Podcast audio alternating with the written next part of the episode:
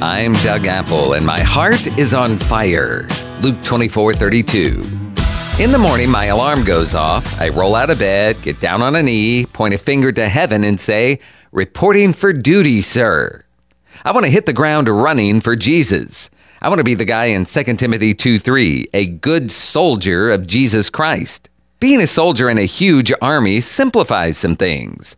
A soldier doesn't have to make up things to do each day. He's told what to do. He has orders, and his agenda is to obey those orders. You don't do whatever you feel like. You don't do what everyone else is doing. You don't go with the flow or look out for number one. You do what you are told to do by your commanding officer. So, being a good soldier of Jesus Christ simplifies your schedule. It also simplifies your education. So many people today are trying to figure out what they want to do and what education they need. But a soldier submits himself to the commander, and the commander orders the training that prepares the soldier for the mission. And being a soldier means being provided for.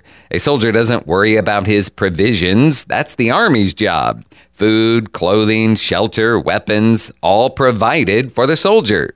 Now, I know that being a good soldier of Jesus Christ is not the same as being a soldier in an army, and yet that's how I approach each day.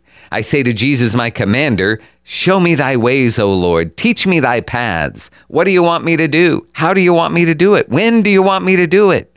Lord, I want to do your will every day. I want to follow you as my good shepherd, as my provider and leader and commander.